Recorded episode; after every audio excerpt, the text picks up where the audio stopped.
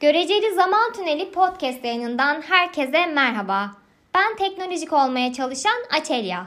Uzaya gidebileceğimizi düşündüğümüz gündemde ben de düşündüm ki acaba uzayda gazetecilik yapabilir miyim?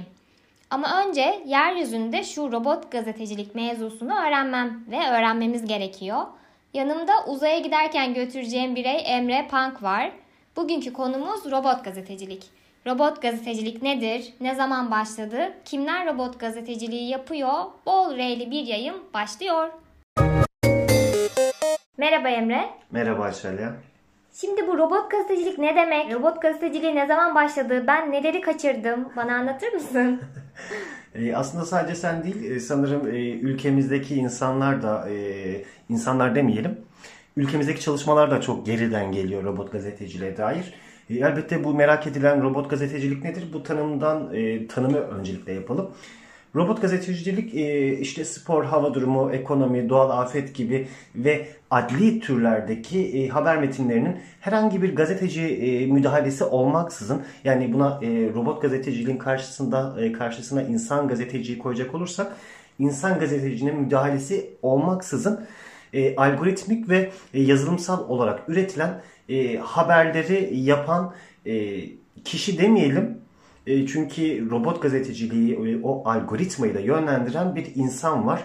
Yazan bir insan var daha doğrusu. İşte buna biz robot gazetecilik diyoruz. Robot gazeteci. Yani bu otomatize edilen haberlerin, otomatik olarak yazılan haberlerin e, tamamını robot gazetecilik e, diyebiliriz. E, arada bir soru kaçırdım galiba. Bayağı detaylı, kapsamlı bir soru sordun sen bana. E, doğuşundan da bahsedecektik evet, ne değil mi? zaman başladı? Şimdi doğuşuna geçmeden önce istersen e, robot gazeteciliğin farklı türdeki tanımlamaları da var. Bunlardan da e, bahsedelim. E, bunlar nedir? E, mesela robot gazetecilik, cyborg gazetecilik, e, cyborg journalism olarak da geçiyor. Otomatize e, içerik e, de söylenebiliyor. Robo gazetecilik olarak da adlandırılıyor. Yine otomatize e, haber yazılımı, e, Tüm bunların hepsi algoritmik haberler olarak da nitelendiriliyor. E, tüm bunları biz robot gazetecilik olarak söyleyebiliriz. E, aslına bakarsan robot gazeteciliğin doğuşu e, yaklaşık bundan 15 yıl öncesine dayanabiliyor. E, çünkü e, şunda şöyle söyleyebiliriz. Amerika ve e, İngiltere'de bulunan e, büyük haber kuruluşlarına hizmet sunan Narrative Science ve e, Automate e, Insight bilişim sistemleri e, şirketleri e, bu robot gazeteciliğin başını çekiyorlar. Ve Reuters da bu şirketlerle ortaklık kurarak aslında robot gazeteciliğin doğuşuna ön ayak oluyor diyebiliriz. E, robot gazeteciliğin gelişimi e, Reuters'ın 2006 e, yılında kendi web siteleri için haber haberlerini oluşturmada algoritmalardan yararlanacağını açıklamasıyla başladığını söyleyebiliriz Açelya.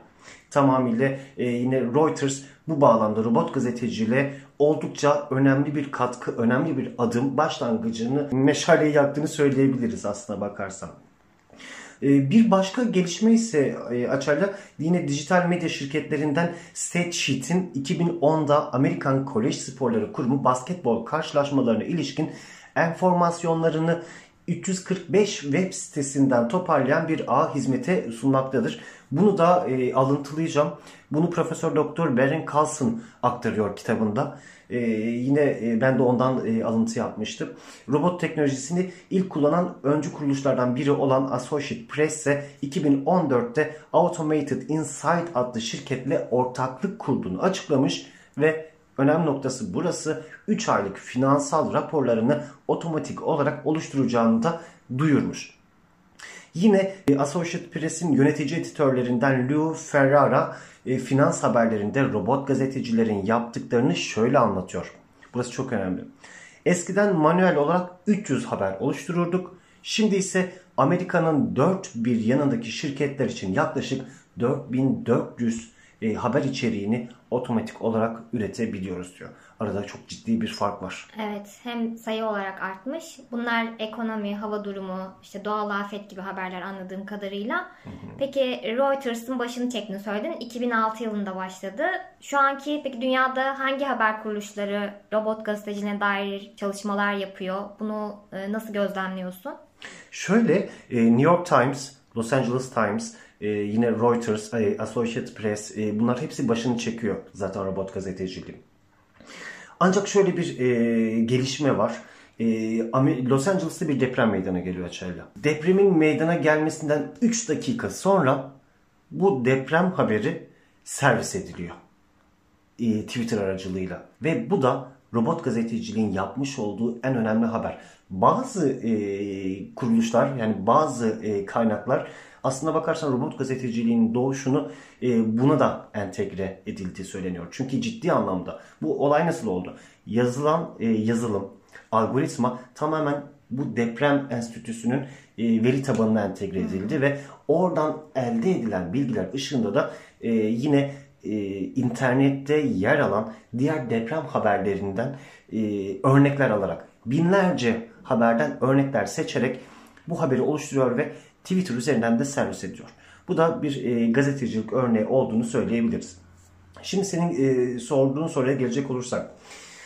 E, yine deprem haber e, haberini ilk yayınlayan haber sitesi olduğunu söylüyor Los Angeles Times ve bunun gibi birçok site haberi de ilk duyuran kaynak olmak için de adeta birbirleriyle yarışır halde e, olmaktadırlar. Öte yandan Los Angeles Times'ın Quiet Bot adındaki haber botu 3.0 e, ve üzerindeki e, depremleri 3 dakikanın altında bir sürede tweet mesajı olarak paylaşıyor. Ve bu da şöyle oluyor. Biraz önce e, aktardığım e, bilginin dahilinde Amerika Birleşik Devletleri Jeolojik Araştırmalar Deprem Uyarı Sistemine bağlanarak verileri alıyor bu bot ve 2011 yılından bu yana da Los Angeleslıları depreme karşı bilgilendirebiliyor.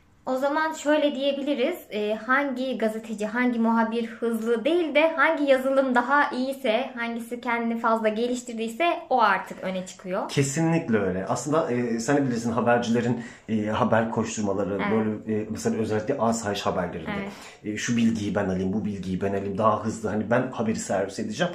E, bahsettiğin gibi burada da yazılımların e, tamamıyla algoritmaların entegre edildiği ve internette search ederek diğer haberlerden de örnekler alarak toparlanıp bunun servis edilmesi de acaba hangisi daha hızlı diye e, söylenebilir. Evet haklısın. O zaman Emre robot gazeteciliği anladığım kadarıyla e, bunun ilk hedefi gazetecilere rutin haber üretme noktasında zaman kazandırmayı hedefliyor. E, tabii böylelikle gazeteciler araştırma gerektiren haberler ve özel haber dosyalarına vakit ayırma noktasında da robot gazetecilik işi kolaylaştırıyor. Ee, peki gazetecilerin yazılım öğrenmesi gerekir mi bu durumda? Yani bu bir tehditler, fırsatlar noktasında nasıl değerlendiriyorsun? Ee, aslında robot gazeteciliğin en büyük e, soru işaretlerinden bir tanesi de bu zaten. E, işte robot gazeteler, e, gazeteciler çıkıyor, insan e, gazeteciler taşmayacak diye bir başlıklı bir haber okumuştum mesela. Çünkü robot gazeteciliği oldukça araştırmıştım. Çünkü lisansta bitirme tezim robot gazetecilik üzerineydi. Bununla ilgili olarak da Türkiye'de yayınlanan robot gazetecilik haberlerini, işte yapay zeka odaklı haberleri araştırmıştım. Neler çıkabileceğini karşına baktım. Yani Türkiye'de nasıl görüldü robot gazetecilik? Neler söylendi? E, buna dair çalışma var mı? E, ne olacak? O zaman e, bayağı kapsamlı bir soru oldu. Bunu yavaş yavaş açıklamak istiyorum. Şöyle ki insan gazetecilerin e, yapmış oldukları rutin haberler. Bunlar nelerdir? Asayiş haberleri e, ağırlıklı olarak ya da veri içeren, yani finansal rakamlar içeren e, haberlerin yazımında daha çok mesela ekonomi, hava durumu, işte finans haberleri. Bunlar daha çok robot gazetecilerin e, bilgileri e, kullanılarak yapılan haberler. Çünkü ne yapıyor yazılım? Oradaki verileri, bilgileri alıyor. Otomatik yani internetten, diğer kaynaklardan, kendilerine kaynak gösterilen haberlerden e, atıflarda bulunarak yani şöyle atıflarda bulunarak onları kendilerine örnek addederek yeni bir metin üretiyor. İşte bu bağlamda da söylediğim gibi e, işte bu daha çok sıradan rutin haberleri elde ediyor ve bunları yazabiliyor. Peki insan gazetecilerin bu bağlamda elinden evet e, rutin haberleri aldı. Peki insan gazeteciler ne yapacak? Biraz önce sorunun içerisinde geç, e, geçtiği gibi özellikle nitelikli haberlerin yazılımında e, insan gazetecileri gazeteciler büyük bir alan açılacak. Araştırma haberleri, detaylı haberler, özel haberlerin yoğunluğu, niteliği yani haberlerin niteliği artacak. Bu bağlamda bu noktada iyi olacak gibi gözüküyor aslına bakarsan. Ama şöyle bir şey var. E, yine bunu araştırmaların bağlamında e, okumuştum. Robot insanı yener. Robot artı insan robotu yener. Bu bağlamda yine insan gazetecilere ihtiyaç duyulacak. Konuşmamızın başında da söylediğim gibi bu yazılımları yazan kişiler evet yazılım oluştu ama bu yazılımda bir de kontrol edilmesi gerekiyor. Hemen bununla alakalı sana da bir e, örnek vermek isterim. Zira buna dair bir e, meslek kolu da açıldı. Bunun örneğini de yine maalesef ki ülkemizden bahsedemiyoruz ama e, ama şey açıldı. İstihdam edildi daha doğrusu. Onu söyleyebiliriz. Robotların yazdığı haberleri kontrol eden bir editör grubu mu? Aynen öyle. Evet hani demiştik ya robot gazeteciler artık insan gazetecileri mesleğini elinden mi alacak? Hayır öyle değil. Bence ben alacağını düşünmüyorum açıkçası. Çünkü her daim insan gazetecilere ihtiyaç olacaktır. Ancak şöyle bir gelişme var. E, kimi yeni iş dallarını da ortaya çıkartıyor robot gazetecilik. Öyle ki Associated Press Mart 2015'te e, haber otomasyon editörü adını verdiği bir kadro açtı ve Justin Myers e, Associated Press'in bu pozisyonda çalışan ilk elemanı oldu. Şöyle ki Myers ne yapıyor? Editoryal ekibin bir parçası ve onlarla aynı yeri paylaşıyor. Yaptığı iş ise sadece editoryal süreçlerin nasıl kolaylaştırılacağı konusunda yazı işlerine yardımcı olmak. Bunun sonucunda da editör, yazar ve yapımcılara zaman oluşturarak gazeteciliğe yoğunlaşabilmelerini sağlamakta önemli bir işlevi e, Myers'in. Yani bu bağlamda aslında bir robot gazeteciyi yani yazılımı denetliyor Myers. Peki bu durumda yazılan haberlerden kim sorumlu olacak? O yazılımı yapan kişi mi? Yoksa robot haber robotun haberlerini kontrol eden biraz önceki bahsettiğim Myers gibi editör mü? Ee, burada sorumlu kim olacak? Etik noktadaki e, durum nasıl değerlenecek? İşte çok güzel bir noktaya e, parmak bastın.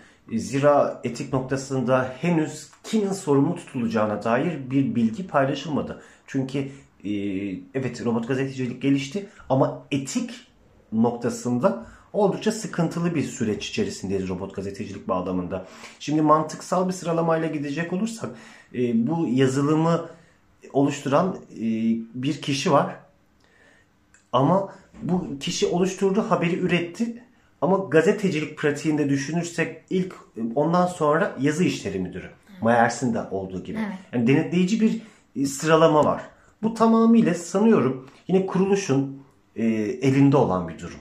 Etiksel bağlamda. Hani bu e, kontrolü ya da bu sorumluluğu kimin üzerine alacağıyla alakalı olduğunu düşünüyorum açıkçası. Ama dediğin gibi etik bağlamda e, robot gazeteciliğin çok fazla eksiği var.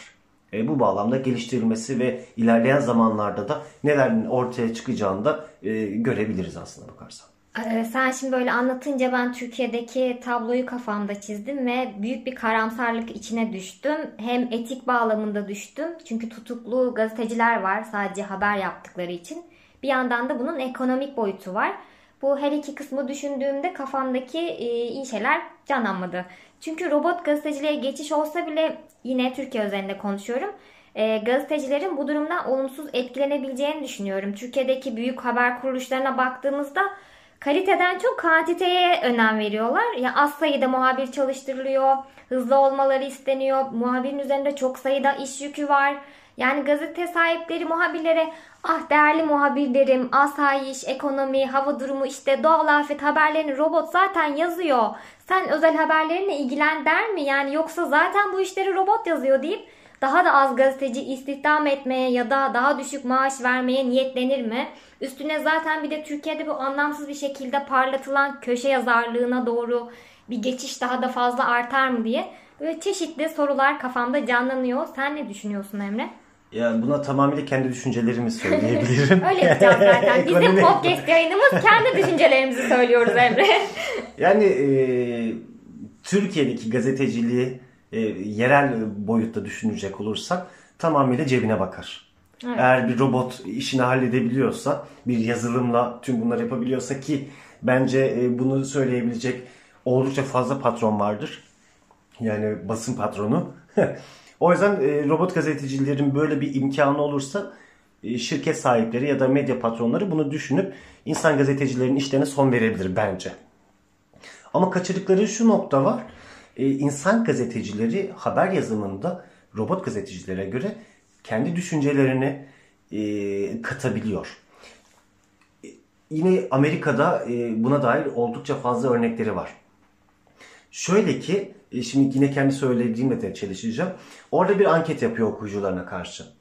Şöyle bir anket, bir cümle yani bir yani 10 taneye yakın cümleler var. Bunlardan bazılarını insan gazeteci yazdı, bazılarını robot gazeteci ve okuyucularına şunu sordu. Bunu insan gazeteci mi yazdı yoksa robot gazeteci mi yazdı? Bununla ilgili sanırım Bilge hocamızın bir çalışması vardı. Evet, Buna yani- da buradan sevgiler gönderelim Yani- Bilge hocamıza. Kesinlikle o zaman Bilge Nari'nin konusu açılmışsa gerçekten ona çok teşekkür ediyorum. Bu bağlamda benim oldukça ufkumu genişletti. Onun yazılarını oldukça fazla e, okudum. E, neler söylediğine baktım. Yine burada anlattığım birçok şeyin temelini zaten Bilge Narin oluşturuyor. E, ben de gerçekten e, selamlarımı gönderiyorum buradan kendisine. Henüz tanışamadık ama e, belki açarız senin sayende tanışma fırsatı yakalayabilirim. Olabilir neden olmasın. E, bu bağlamda e, burada mesela okuyucuların yapmış olduğu o e, anket sonucunda birçok haberi mesela fark edilmedi. Hani aslında insan gazeteci yazmıştır sonucu e, yani ona oy veren kişiler bir de bakıyorlar ki hayır ona o haberi aslında bir robot gazeteci yazdı. Şöyle ki burada doğal e, dil pratiklerinden de bahsedelim istersen birazcık. Şöyle ki yazılımlar geliştirilebilir e, algoritmalardır. Öyle ki buna şuradan örnek verebiliriz. Sen de beni e, teyitleyeceksindir, onaylayacaksındır.